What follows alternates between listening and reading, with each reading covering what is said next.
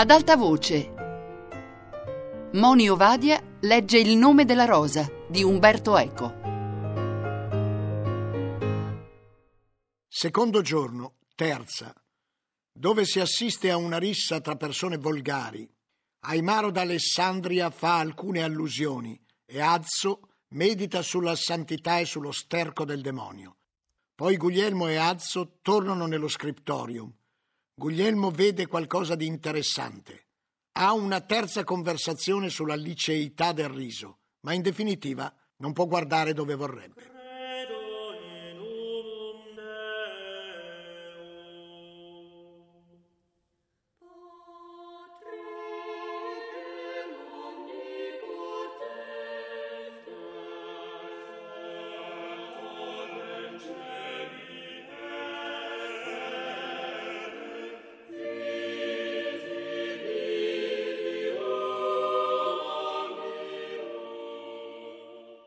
Prima di salire allo scriptorium, passammo in cucina a rifocillarci, perché non avevamo ancora preso nulla da quando ci eravamo levati. Mi rinfrancai subito con una scodella di latte caldo. Il gran camino meridionale già ardeva come una fucina, mentre nel forno si stava preparando il pane del giorno. Due caprai stavano deponendo le spoglie di una pecora appena uccisa. Vidi tra i cucinieri Salvatore, che mi sorrise con la sua bocca di lupo, e vidi che prendeva da un tavolo un avanzo del pollo della sera prima e lo passava di nascosto ai caprai che lo nascondevano nelle loro giubbe di pelle ghignando soddisfatti. Ma il capo cuciniere se ne accorse e rimproverò Salvatore. Tu devi amministrare i veni dell'abbazia, non dissiparli. Fili dei sono, disse Salvatore. Gesù ha detto che facite per lui quello che facite a uno di questi pueri. Fraticello delle mie brache scorreggione di un minorita, gli gridò allora il cuciniere. Non sei più tra i tuoi pitocchi di frati. A dare i figli di Dio ci penserà la misericordia dell'abate. Salvatore si oscurò in viso e si voltò adiratissimo. Non sono un fraticello minorita, sono un monaco santi beneditti. Merdra tua, brutto bogomilo! Bogomila la baldracca che ti inculi la notte con la tua verga eretica maiale! gridò il cuciniere. Salvatore fece uscire in fretta i caprai e passandoci vicino ci guardò con preoccupazione. Frate, disse a Guglielmo, difendi tu il tuo ordine che non è il mio. Digli che il figlio sfrancisci non eretico sesse. Poi mi sussurrò in un orecchio. Ille monteur. E sputò per terra. Il cuciniere venne a spingerlo fuori in malo modo e gli rinchiuse la porta alle spalle. Frate, disse a Guglielmo con rispetto, non parlavo male del vostro ordine e degli uomini santissimi che vi stanno. Parlavo a quel falso minorita e falso benedettino che non è né carne né pesce. So da dove viene, disse Guglielmo conciliante, ma ora è monaco come te e gli devi rispetto fraterno. Ma lui mette il naso dove non deve metterlo perché è protetto dal cellario e si crede lui il cellario. Usa dell'abbazia come se fosse cosa sua di giorno e di notte. Perché di notte? chiese Guglielmo. Il cuciniere fece un gesto come per dire che non voleva parlare di cose poco virtuose. Ero immerso in questi pensieri e Guglielmo terminava di bere il suo latte quando ci udimmo salutare. Era Aimaro da Alessandria, che avevamo già conosciuto nello scriptorium. Allora, frate Guglielmo, vi siete già abituato a questa spelonca di dementi? Mi pare un luogo di uomini ammirevoli per santità e dottrina, disse cautamente Guglielmo. Lo era, quando gli abbati facevano gli abbati e i bibliotecari i bibliotecari. Ora l'avete vista lassù, e accennava al piano superiore. Quel tedesco mezzo morto con gli occhi da cieco sta a sentire devotamente i vaneggiamenti di quello spagnolo cieco con gli occhi da morto. Sembra che debba arrivare l'anticristo ogni mattina. Si grattano le pergamene, ma di libri nuovi ne entrano pochissimi. Noi siamo qua e laggiù nelle città si agisce. Una volta dalle nostre abbazie si governava il mondo. Oggi lo vedete, l'imperatore ci usa per inviare qui i suoi amici a incontrare i suoi nemici. So qualcosa della vostra missione. I monaci parlano, parlano, non hanno altro da fare. Ma se vuole controllare le cose di questo paese sta nelle città. Noi stiamo a raccogliere grano dalle ore pollame laggiù, scambiano braccia di seta con pezzi di lino e pezzi di lino con sacchi di spezie e tutto insieme con denaro buono. Noi custodiamo il nostro tesoro, ma laggiù si accumulano tesori, anche libri, e più belli dei nostri. Nel mondo accadono certo molte cose nuove, ma perché pensate che sia colpa dell'abate? Perché ha dato la biblioteca in mano agli stranieri e conduce l'abbazia come una cittadella eretta in difesa della biblioteca, una nazione benedettina in questa plaga italiana. Dovrebbe essere un luogo dove gli italiani decidono per cose italiane. Cosa fanno gli italiani oggi che non hanno neppure più un papa? Ma l'abate è italiano. Eh, l'abate qui non conta nulla, disse sempre sogghignando Aimaro. Al posto della testa ha un armadio della biblioteca. È tarlato. Per far dispetto al Papa lascia che l'abbazia sia invasa di fraticelli, dico quelli eretici. Frate, i transfughi del vostro ordine santissimo. E per far cosa grata l'imperatore chiama qui i monaci da tutti i monasteri del nord, come se da noi non avessimo bravi copisti e uomini che sanno il greco e l'arabo e non ci fossero a Firenze o a Pisa figli di mercanti ricchi e generosi che entrerebbero volentieri nell'ordine se l'ordine offrisse la possibilità di incrementare la potenza e il prestigio del padre. Ma qui l'indulgenza delle cose del secolo la si riconosce solo quando si tratta di permettere ai tedeschi di... Oh, buon signore, fulminate la mia lingua che sto per dire cose poco convenienti.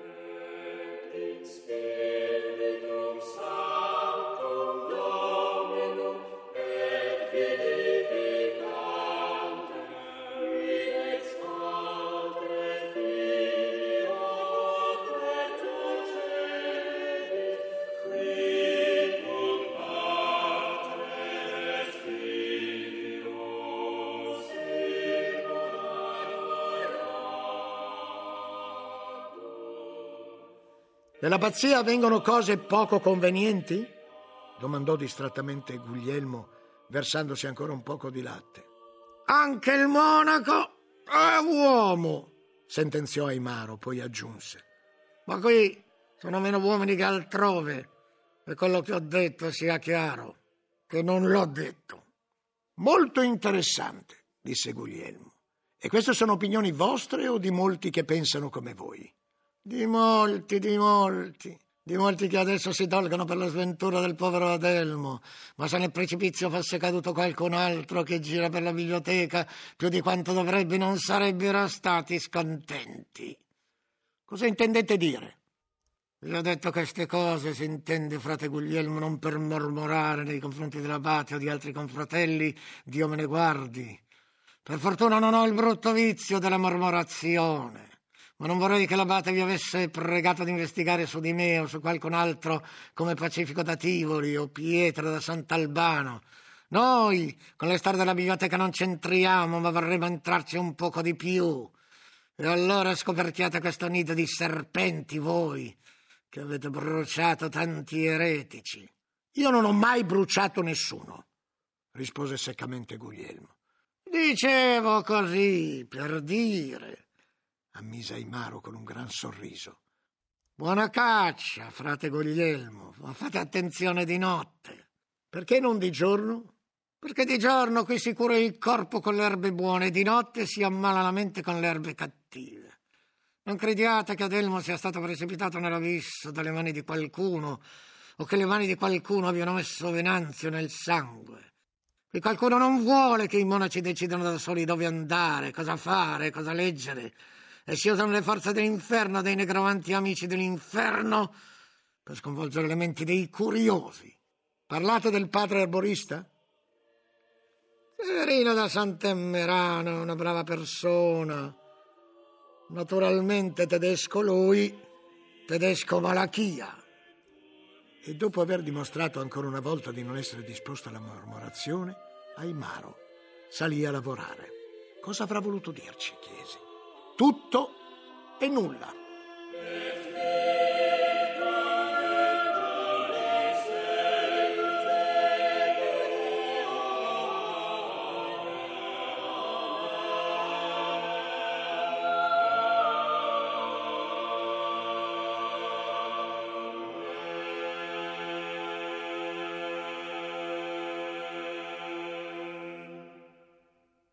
I monaci erano già al lavoro. Nello scrittorio regnava il silenzio, ma non era quel silenzio che consegue la pace operosa dei cuori. Berengario, che ci aveva preceduto di poco, ci accolse con imbarazzo. Gli altri monaci levarono il capo dal loro lavoro. Sapevano che eravamo lì per scoprire qualcosa intorno a Venanzio e la direzione stessa dei loro sguardi fissò la nostra attenzione su un posto vuoto, sotto una finestra che si apriva all'interno sull'ottagono centrale. Benché la giornata fosse molto fredda, la temperatura nello scriptorium era abbastanza mite. Il tavolo del povero Venanzio dava di spalle al grande camino ed era probabilmente uno dei più ambiti. Sotto al tavolo era disposta una scaffalatura bassa dove erano ammucchiati fogli non rilegati e poiché erano tutti in latino, ne dedussi che erano le sue traduzioni più recenti. Erano scritti in modo affrettato, non costituivano pagine di libro e avrebbero dovuto essere affidati poi a un copista e a un miniatore. Per questo erano difficilmente leggibili. Tra i fogli qualche libro in greco. Io allora non conoscevo ancora il greco, ma il mio maestro disse che era di un tale Luciano e narrava di un uomo trasformato in asino. Ricordai allora una favola analoga di Apuleio, che ai novizi era di solito severamente sconsigliata. Come mai Venanzio faceva questa traduzione? chiese Guglielmo a Berengario che ci stava accanto. È stata chiesta dall'abbazia, dal signore di Milano, e l'abbazia ne ricaverà un diritto di prelazione sulla produzione di vino di alcuni poderi che stanno a Oriente. Berengario indicò con la mano lontano, ma subito aggiunse.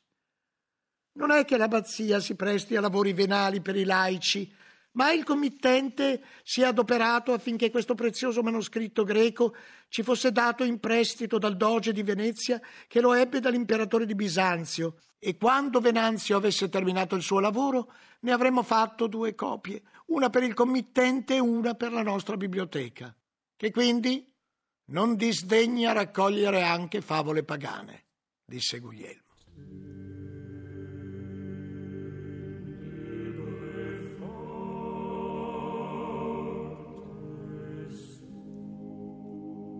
La biblioteca è testimonianza della verità e dell'errore, disse allora una voce alle nostre spalle.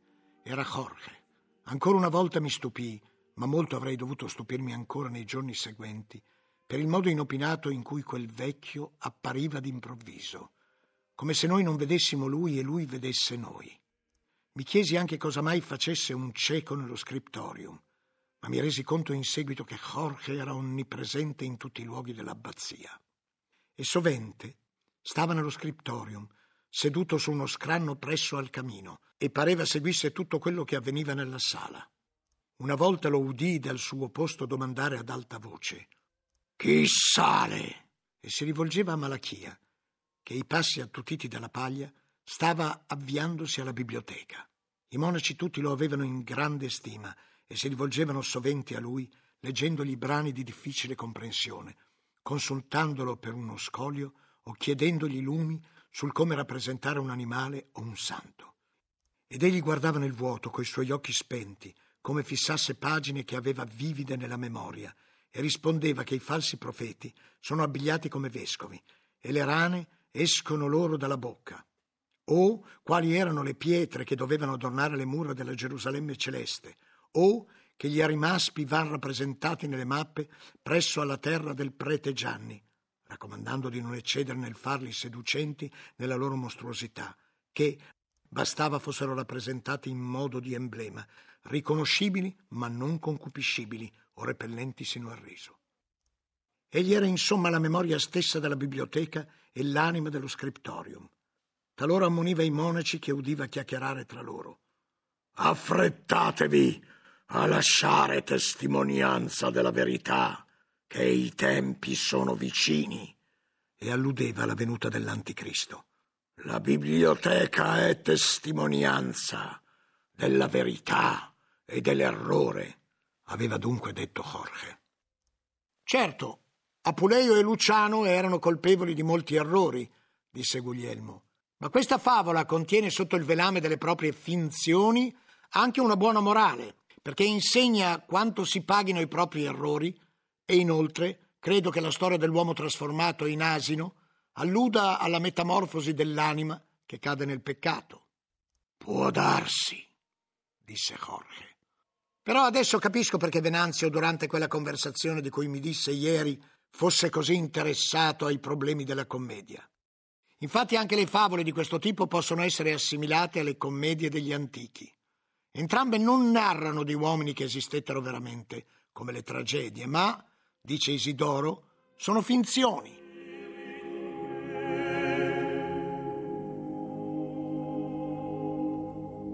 A tutta prima non capì perché Guglielmo si fosse inoltrato in quella dotta discussione, e proprio con un uomo che pareva non amare simili argomenti, ma la risposta di Jorge mi disse quanto il mio maestro fosse stato sottile.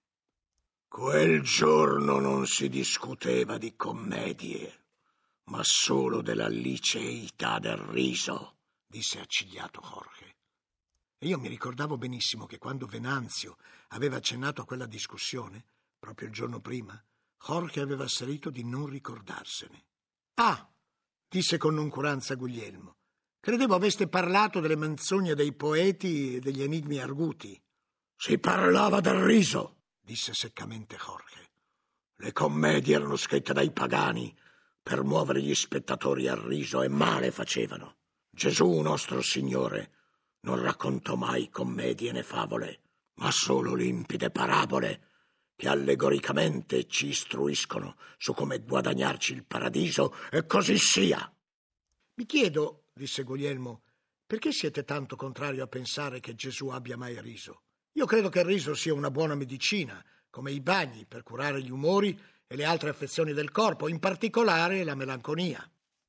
I bagni sono cosa buona, disse Jorge, e lo stesso Aquinate li consiglia per rimuovere la tristezza che può essere passione cattiva quando non si rivolga a un male che possa essere rimosso attraverso l'audacia.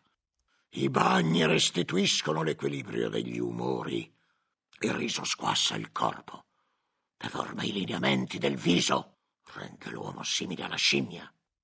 Le scimmie non ridono. Il riso è proprio dell'uomo, è segno della sua razionalità, disse Guglielmo. È segno della razionalità umana anche la parola, e con la parola si può bestemmiare Dio. Non tutto ciò che è proprio dell'uomo è necessariamente buono. Per questo la regola dice che il decimo grado dell'umiltà è quello in cui il monaco non è sempre pronto a ridere, perché sta scritto stultus in riso, exaltat vocem suam. Quintiliano, interruppe il mio maestro, dice che il riso è da reprimere nel paregirico per dignità, ma è da incoraggiare in molti altri casi. Tacito loda l'ironia di Calpurnio Pisone. Plinio il giovane scrisse talora rido, scherzo, gioco. Sono un uomo. Erano pagani, replicò Jorge. La regola dice escludiamo sempre dovunque la trivialità, le frivolezze, le buffonerie e non permettiamo assolutamente che il monaco apra la bocca per discorsi di questo genere. L'animo è sereno solo quando contempla la verità e si diletta del bene compiuto, e della verità e del bene non si ride. Ecco perché Cristo non rideva. Il riso è fomite di dubbio. Ma eh, talora è giusto dubitare. Non ne vedo la ragione. Quando si dubita, occorre rivolgersi a un'autorità, alle parole di un padre o di un dottore e cessa ogni ragione di dubbio. Mi sembrate imbevuto di dottrine discutibili, come quelle dei logici di Parigi. Ma San Bernardo seppe bene intervenire contro il castrato Abelardo, che voleva sottomettere tutti i problemi al vaglio freddo e senza vita di una ragione non illuminata dalle scritture. Venerabile Jorge, mi sembrate ingiusto quando trattate da castrato Abelardo, perché sapete che incorse in tale triste condizione per la nequizia altrui. Per i suoi peccati, per l'albagia della sua fiducia nella ragione dell'uomo, così la fede dei semplici venne irrisa, i misteri di Dio furono sviscerati, o si tentò stolti coloro che lo tentarono Questioni che riguardavano le cose altissime vennero trattate temerariamente. Si irrise ai padri perché avevano ritenuto che tali questioni andassero piuttosto sopite che sciolte. Non sono d'accordo, venerabile Jorge. Dio vuole da noi che esercitiamo la nostra ragione su molte cose oscure su cui la scrittura ci ha lasciato liberi di decidere e talora per minare la falsa autorità di una proposizione assurda che ripugna alla ragione, anche il riso può essere uno strumento giusto. Spesso il riso serve anche a confondere i malvagi e a far rifulgere la loro stoltezza. Si racconta di San Mauro che i pagani lo posero nell'acqua bollente ed egli si lamentò che il bagno fosse troppo freddo. Il governatore pagano mise stoltamente la mano nell'acqua per controllare e si ustionò. Bella azione di quel santo martire che ridicolizzò i nemici della fede. Jorge sogghignò. Anche negli episodi che raccontano i predicatori si trovano molte fole. Un santo immerso nell'acqua bollente soffre per Cristo e trattiene le sue grida. Non gioca tiri da bambini ai pagani. Vedete, disse Guglielmo, questa storia vi pare ripugnare alla ragione e l'accusate di essere ridicola. Sia pure tacitamente, controllando le vostre labbra, voi state ridendo di qualcosa e volete che anch'io non la prenda sul serio. Ridete del riso, ma ridete. Jorge ebbe un gesto di fastidio.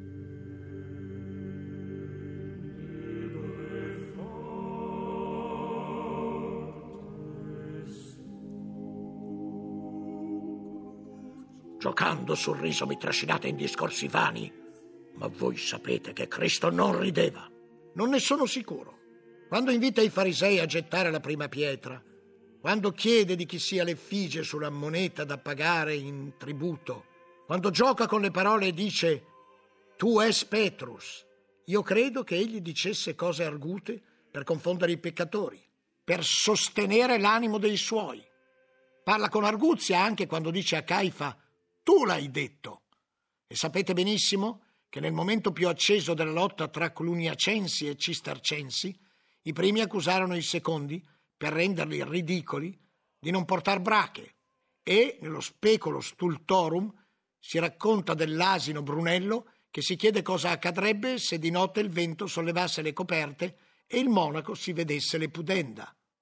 I monaci intorno risero e Jorge si infuriò. Mi state trascinando questi confratelli in una festa dei folli. Lo so che è uso tra i francescani accattivarsi le simpatie del popolo con stoltezze di questo genere. Ma di questi ludi vi dirò quello che dice un verso che udì da uno dei vostri predicatori. Tum podex carmen extulit orridulum. La reprimenda era un po' troppo forte. Guglielmo era stato impertinente, ma ora Jorge lo accusava di emettere peti dalla bocca. Mi chiesi se questa risposta severa non doveva significare un invito da parte del monaco anziano ad uscire dallo scriptorium, ma vidi Guglielmo, così combattivo poco prima, farsi mansuetissimo. Vi chiedo perdono, venerabile Jorge, disse. La mia bocca ha tradito i miei pensieri.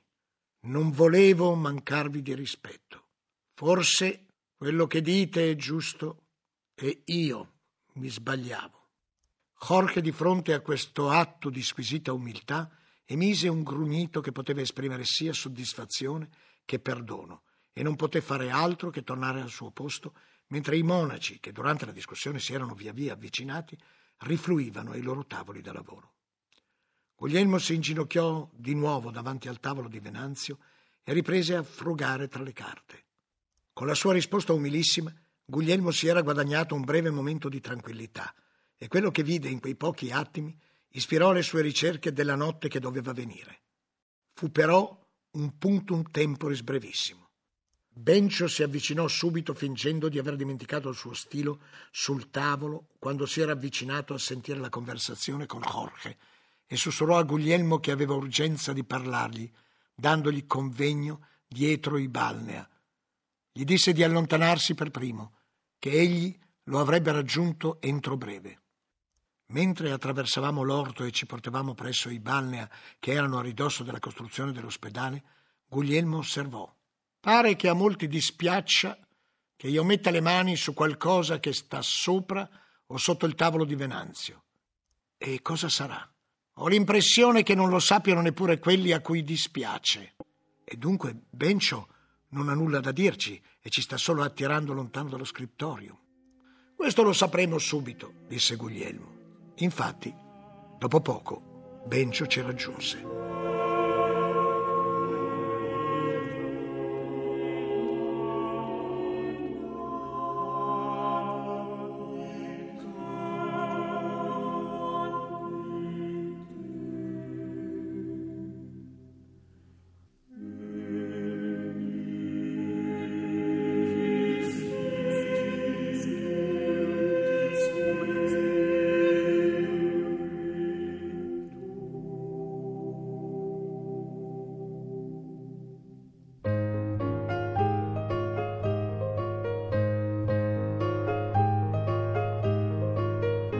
Moni Ovadia ha letto Il nome della rosa di Umberto Eco. A cura di Anna Antonelli, Fabiana Carobolante, Lorenzo Pavolini, Chiara Valerio. Regia di Chiara D'Ambros. Per scaricare e riascoltare il programma radio3.rai.it.